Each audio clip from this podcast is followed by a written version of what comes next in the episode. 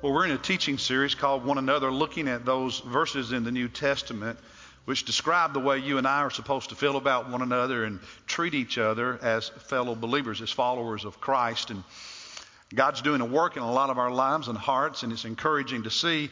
Last week, we even looked at a passage that talks about the way we're to deal with each other when we disagree uh, about things, whether it's uh, something really big or something small, the principles for how we are to treat each other and talk to each other when we disagree are laid out in Scripture, and we looked at that. This morning, we're going to focus on, on, on understanding that uh, the way we approach God. Now, listen, the way you approach your relationship with God, your, you having a, a saving relationship with God, your ongoing relationship with God, the way you approach God influences, it shapes the way you treat other believers. Take your Bible and open it with me, please, to the book of Galatians. We're going to look at some verses in the fifth chapter. Some of those were on the screen. We'll look at some of those verses in just a moment. Recently, I read a blog written by a woman named Heather, and she described when she was a child, her family attended a certain church. They had a children's church. So when the parents were in worship, those in grades one through four would be dismissed and they would go to children's church. Well, all the kids Arrived at children's church, the, the adult volunteers, the workers, pinned on their clothing a white heart. It was a, a, a heart in, uh, out of paper. It was cut out in the shape of a heart, and they would pin it to their clothing. If they misbehaved, they would talk, they'd fidget, you know, disrupt in any way. The workers replaced the white heart with a gray heart. If they misbehaved a second time, they replaced the gray heart with a black heart. And the kids had to wear those hearts until the parents came and picked them up. And she said there were some kids who always had a black heart. And she would sometimes see kids um, leaving with their parents in tears. Heather herself said that she became absolutely terrified of church.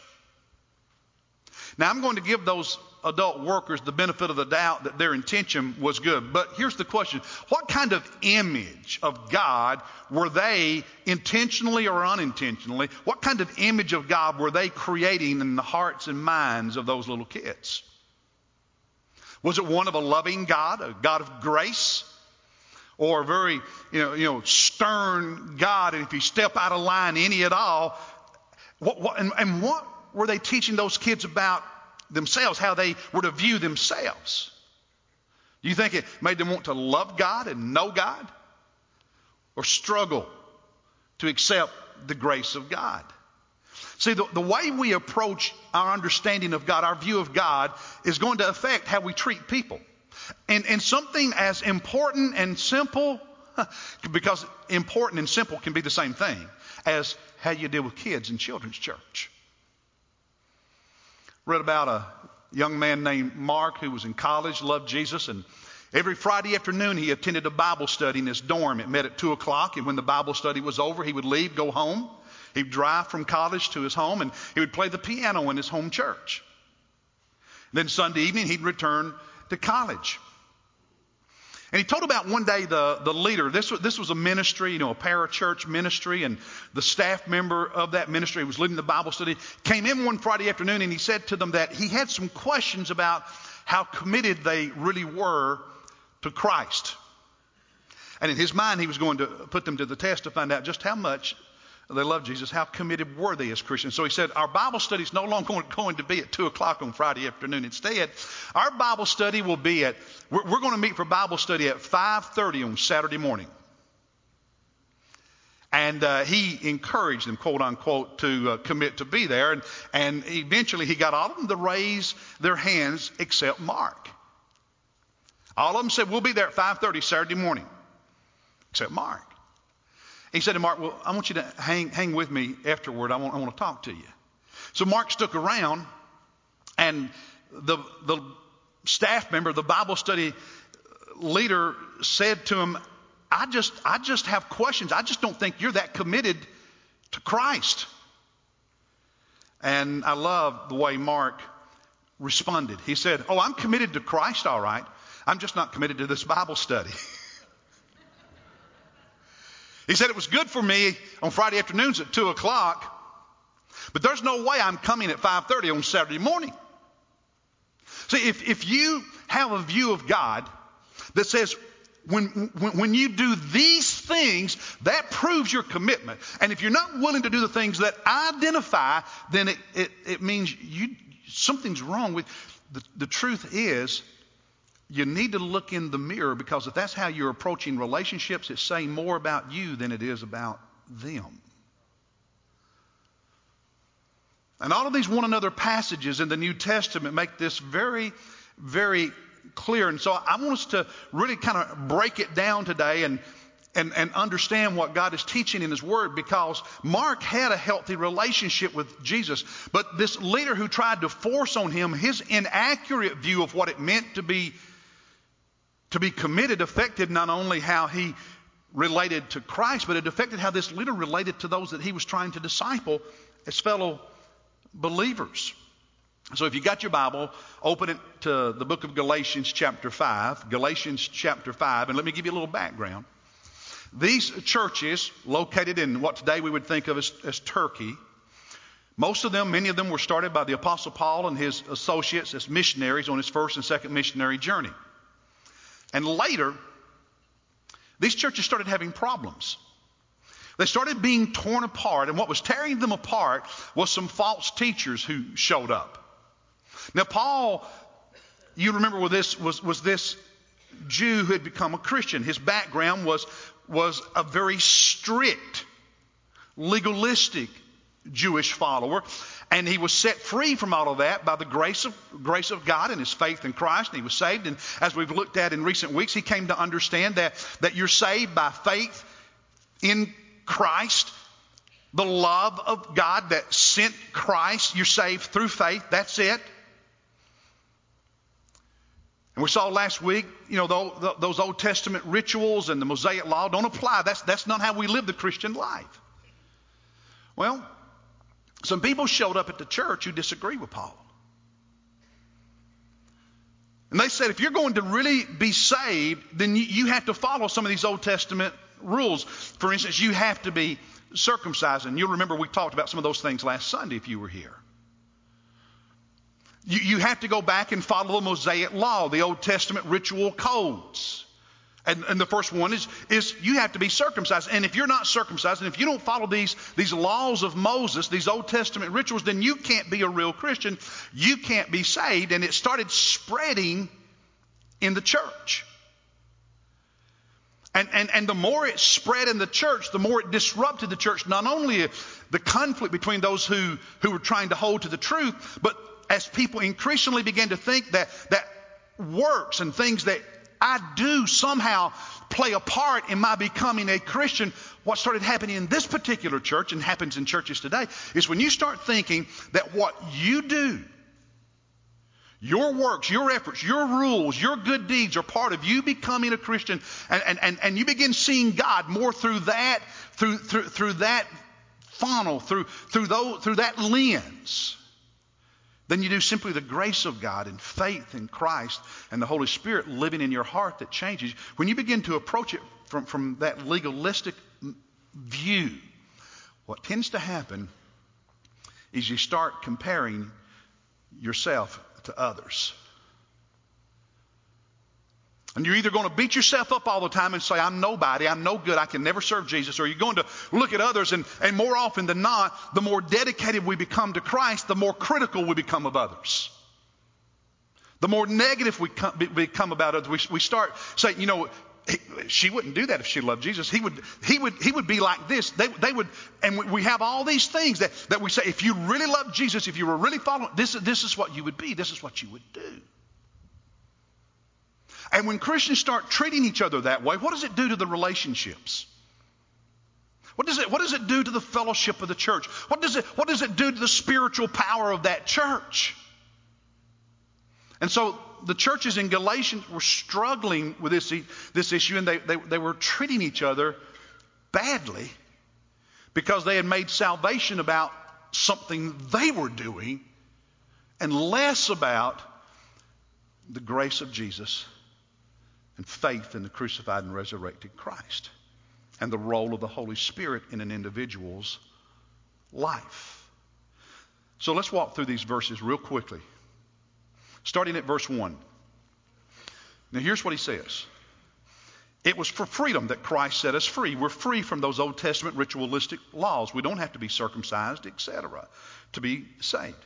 He said, therefore, keep standing firm. Hey, don't, don't, don't change. Don't, don't become like these who are coming to your church with this false teaching. Don't, don't, don't fall for what they're doing, for what they're saying. Stand firm and don't, notice this, do not be subject again to the yoke of slavery. It's interesting. You know, I'm an old farm boy, and yoke, you know, you, you, you put that on oxen, you put that on mules to pull things, to control them, to get them to pull for you. Slavery. Sometimes they would put yokes and so on on, on, the necks of slaves to control them. And God in His Word is saying when, you, when you, you approach your relationship with God primarily from this legalistic approach, from this, this work, self effort, look at me, here's what I do. Here's my rules, etc. Do's and don't. All this other it's when, when you approach your view of God, your relationship with God, primarily from that perspective, it's like putting a yoke of slavery around your neck and, and you become a slave to those rules. You become a slave to the flesh. And the more you empower the flesh, the more you empower Satan to work in your life. And the more that happens, the nastier, the meaner you're going to be to others who claim the name Jesus as their Lord and Savior. Is a powerful image the yoke of slavery?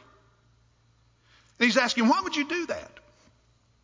Verse 2 Behold, I, Paul, say to you that if you receive circumcision, Christ will be of no benefit to you. I mean, if you're going to say, hey, you know, I, I, these rules, the, my behavior is, is it, you don't need Jesus. You got your rules. You're following the law. That's your approach to God. Because you can't, you can't put the two together. You can't come to God because of the grace and the crucifixion of Jesus and your faith in Him and by your own efforts. It's, it's not a combination of those.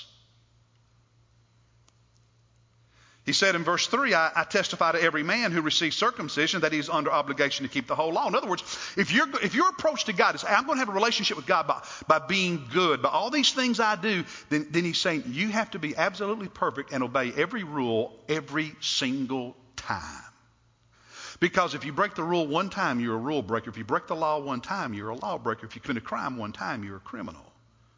And so if your approach to God is a works-based approach, then the only way you can get to God that way is to be absolutely perfect. Now let me ask you, is there anyone in here who's kept all the rules all the time, every time? So you've got to come to the realization of if your approach to God is primarily do's and don'ts and rules and this and that, then you're never going to find God. Because you're not going to be perfect. Verse 4, he says, You've been severed from Christ. Those of you who are seeking to be justified by the law, you've fallen from grace. You, are just going about it, you're going about it all wrong. Verse 5. We, notice this now, for we, through the Spirit, by faith, are waiting for the hope of righteousness. He said, here's, here's, the, here's the biblical approach, here's the right approach, here's God's approach. If you want to have a relationship with God, it's through faith. And, and we're waiting. We have this hope for righteousness that, that, that yes, I'm forgiven and, and I'm saved and I'm righteous in the sight of God, but I'm not going to realize all of that in, until the, the future. All the blessings, all, all the rewards of my relationship with Christ come in heaven. And, and, and, and I know I'm, I have that hope of righteousness that when I stand before God, and in the New Testament, hope is not wishful thinking. Hope is something that is real. You just don't have all of it right now. Some of it's still out there in the future. And, and, and we have this hope of righteousness through faith in Christ that when we stand before God on the judgment day and He looks at us, what He will see is not our effort, but He will see that we are righteous. Why? Not because of our effort, but because we have a faith relationship with Christ. That's our hope. And it's all through faith. But if it's about your effort, your doing, your accomplishments, you're obeying the rules, and if that's what you want God to look at on Judgment Day, then, then the picture is going to be very, very different. So he continues. In verse 6, for in Christ Jesus, neither circumcision nor uncircumcision means anything. And the word translated means is, is the word for power. It's the idea that it, that circumcision or not being circum not it has no power to save anybody. Obeying these rules has no power to save anyone.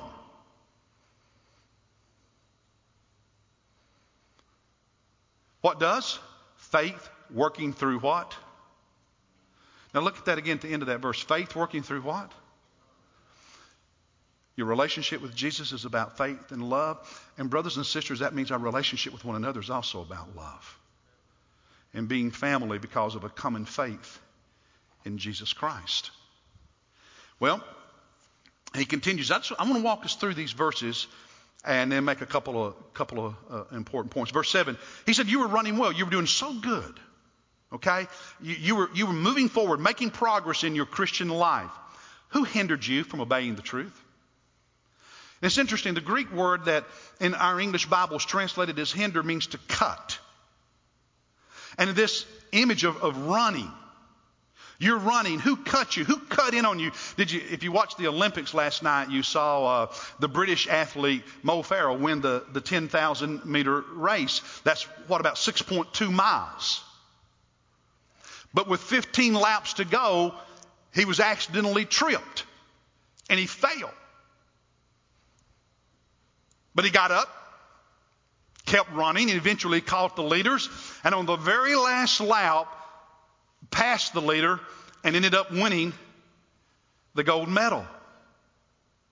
When you, when you and I, listen, when, when we, we approach God from this, this works based model, this, you know, I do all these things, and, and then we begin comparing others to us and us to others, and, and we begin criticizing. You're going to see it very clearly in a moment how they were treating each other.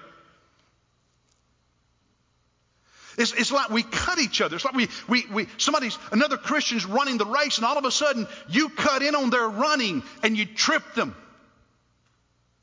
with criticism. You, you trip them with put downs. You, you trip them with judgmental comments.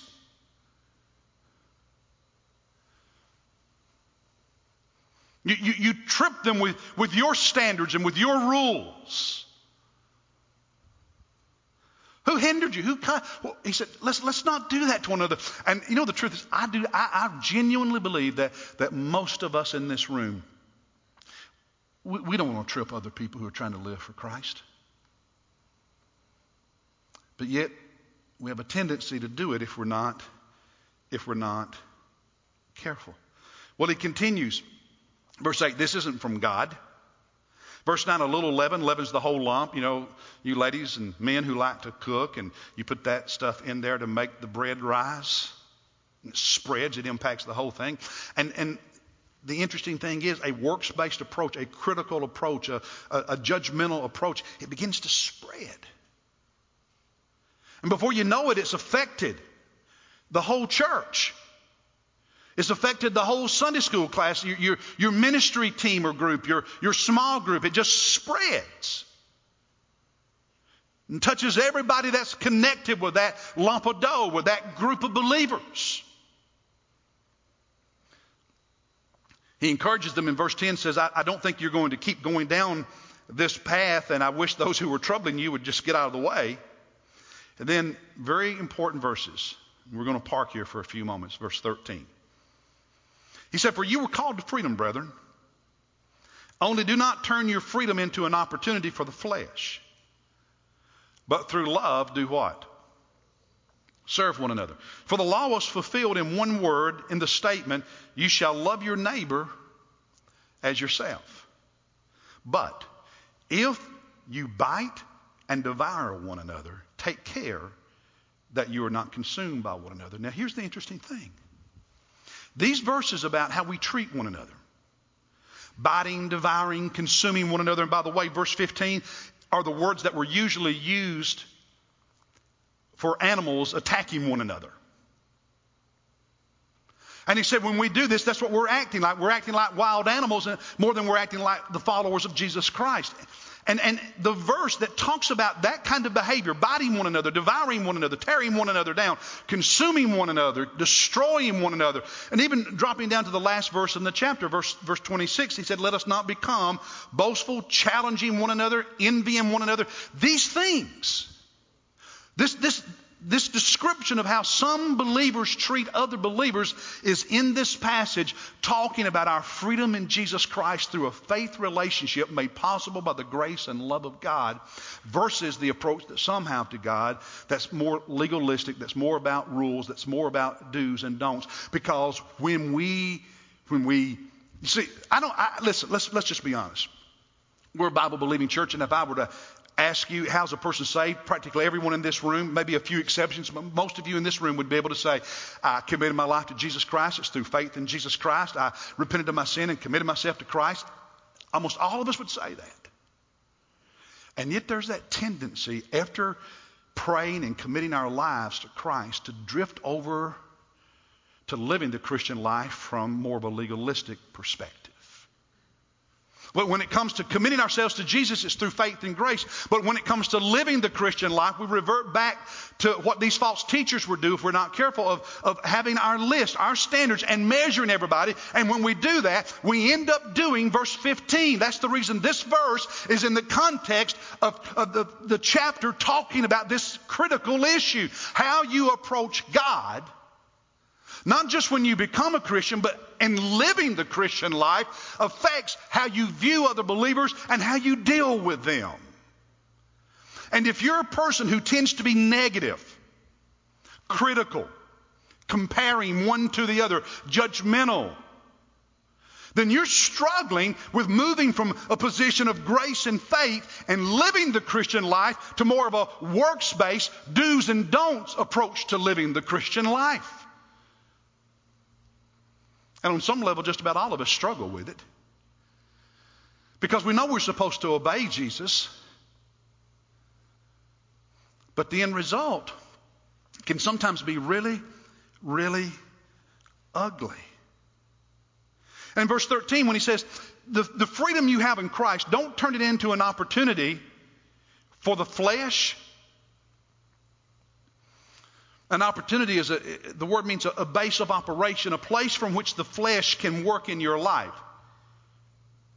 And that can happen through a liberal perspective where you say there's no moral absolutes and I can just do whatever I want. I'm forgiven. It doesn't really matter. But for most of us, the other way it happens is when we, listen, when we, when, when we turn our living for Jesus into more of a works based model, we are we're giving a place in our life, a base of operation from which the flesh works more powerfully than the Holy Spirit works. Because a, a, an effort based, a works based, a deeds based approach to living the Christian life is about self and self effort more than it's about the work of the Holy Spirit in my life or in your life. And so he says we always have to be reminding ourselves, going back to the basics, going back to the very beginning. We're saved through faith. We're saved because of the love of God. And the Bible elsewhere says you are to live the Christian life the same way you started. As you have received Christ the Lord, Paul says in Colossians, listen, as you have received Christ the Lord, what? So walk in him. You live the Christian life the same way you became a Christian by faith. Transformed by the grace and presence of God. But when we shift it over after getting saved, then we, we give the flesh with all of its all of its evil intent a place in our life from which to work and do damage. And we have to always be on guard against that because the tendency is the more we, the more dedicated we become, if we're not careful, the tendency is we can drift into that and not even know we're drifting into it.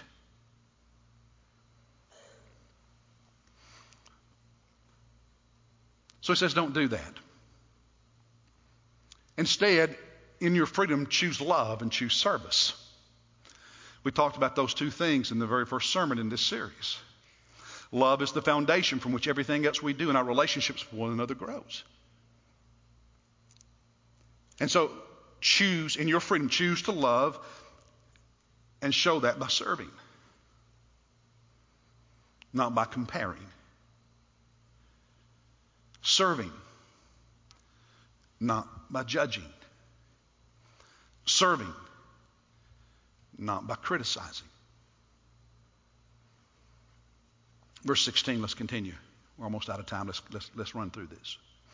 He said in verse 16, But I, I say, walk by the Spirit, and you will not carry out the desire of the flesh. Do you know what he's saying? The Holy Spirit is more powerful than your flesh. But if you're going to allow the Holy Spirit's power to be operative in your life, you have to focus on Jesus and His grace and your faith in Him more than you have to fo- focus on your efforts and your rules. Now, we, he, he goes on in the next verses to talk about how the flesh and the spirit battle one another. Let me ask you, which, which has a bigger influence on your life? For instance, um, earlier this week, I drove down to White Oak. And uh, interestingly, along the way, I saw eight state troopers sitting in their marked cars. No unmarked car. Well, there may have been some unmarked, and I didn't know it. But uh, at least I counted eight in marked cars sitting in the median looking for speeders. Now, they weren't all together. They were spread out over about 30 miles. Now, do you think that affected how fast I drove? Yeah,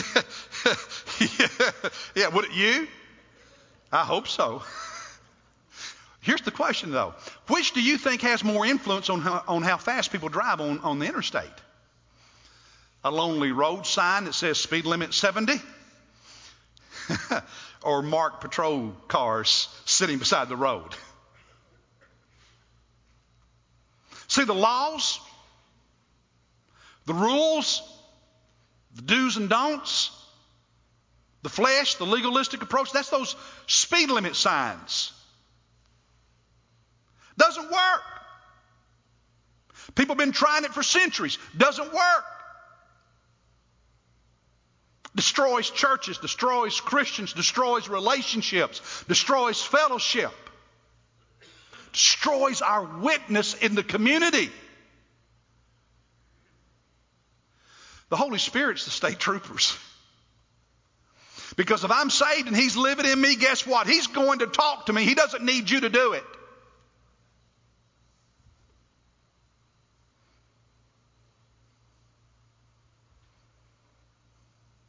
He's the state trooper.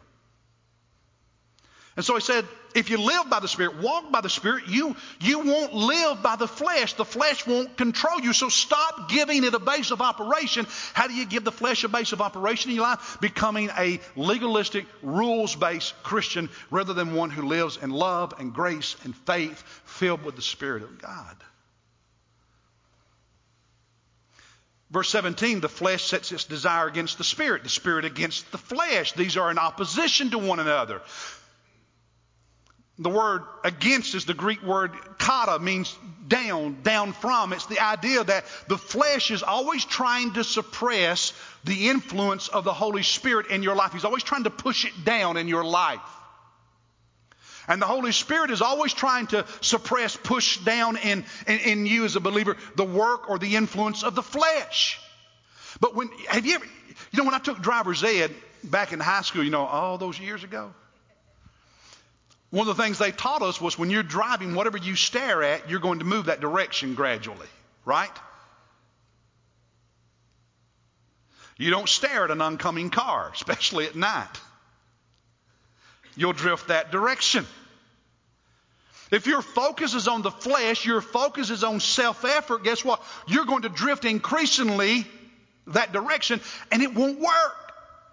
And you'll be frustrated with yourself. And even if you succeed for a little while, you'll look around and start being frustrated with other people. And sometimes it's because the only way you can make yourself feel better is to make somebody else feel worse.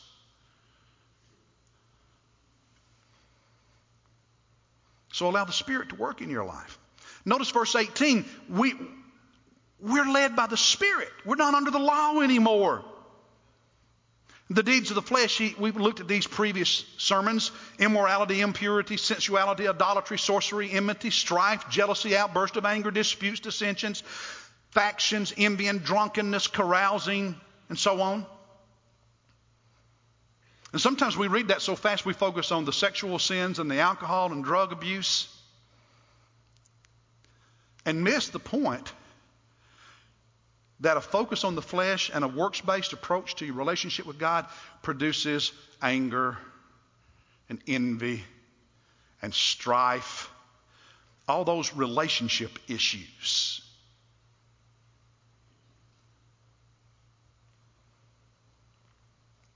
It's like a kid who can never be good enough to get their parents' approval. But he said the Spirit, when you focus on the Spirit allowing Him to work in your life, there is fruit He produces. In verse 22, love, joy, peace, patience, kindness, goodness, faithfulness, gentleness, self control. Now, which group do you think is going to foster better relationships within your family, better relationships within your Sunday school class, better relationships in your ministry team, better relationships in the church? But can I be honest for just a minute? I think sometimes we don't trust the Holy Spirit to do His job, so we think we have to do it for Him.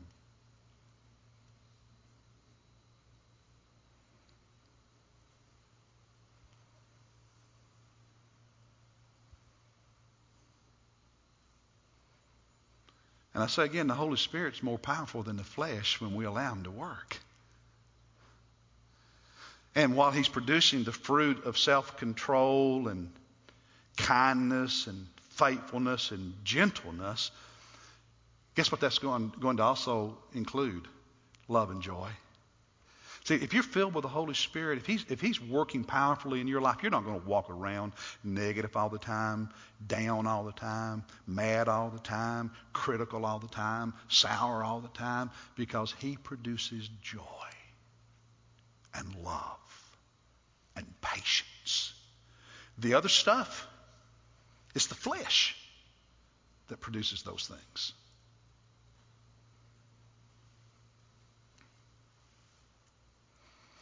So,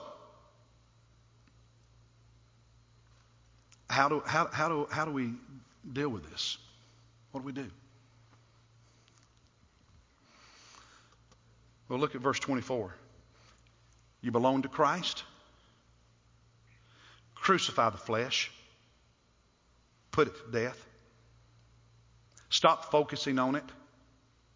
Stop trying to be a rules based approach in your relationship with God. Crucify the flesh with all of its passions, all of its desires. And in verse 25, instead, live by the Spirit. Now, it's been said before, and I think it's a pretty good description that, you know, living for Christ, living for Jesus is sometimes like walking on a narrow path.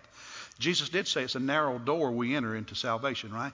So it's like it's like walking on a on a narrow path, and on either on either side of that narrow path is a cliff, a big big drop off.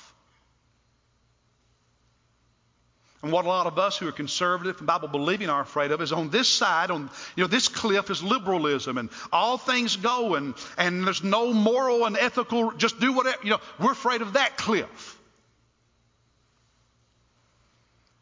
And so we keep sticking our feet as a, as a reaction. We keep sticking our feet over on the other edge, on the other cliff. And that cliff is legalism. My own, I got to do it, my own effort, my rules, my standards, my, and, and, and, and pushing those on others. And, and then that begins to affect how we see them and how we talk about them and how we evaluate them and how we are in relationship with them and how we treat them. Rather than stay on the path, you know, I, I'm a sinner and I'm not worthy of heaven. I'm a sinner. I'm a sinner. And even if I love Jesus with all my heart, I'm a sinner. Forgiven. Because God loves me and I repented of my sin and placed my faith in Christ and He's forgiven me. But I, it's, not, it's, it's, it's not me, it's Him. And that never changes. It's not how I get on the path, it's how I stay on the path. And, and I don't want to fall off either cliff. And I have to trust that the same Holy Spirit who convicted me of my sin, who drew me to Jesus Christ, who came into my life when I accepted Christ and converted me, and the same Holy Spirit who's been growing me all these decades since can do it in you and can do it in others. And I need to trust Him to work in this world and work in other people's lives just like I want Him to work in my life. Instead of me saying, well, He can't do it over there, I got to do it for Him. Because when we do that, we start pushing people off cliff.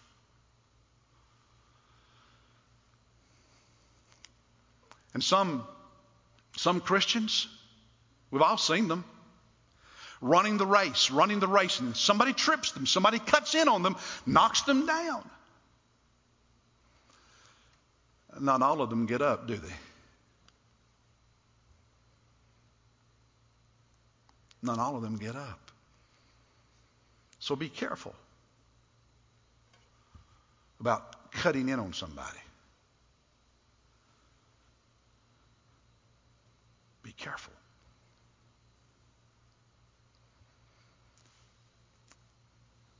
The Holy Spirit will use His Word to speak to me, to speak to you. We're to love one another, pray for one another. We're going to teach one another. But only He can empower any of us to live the Christian life and grow in godliness. Let Him do His work. Would you stand?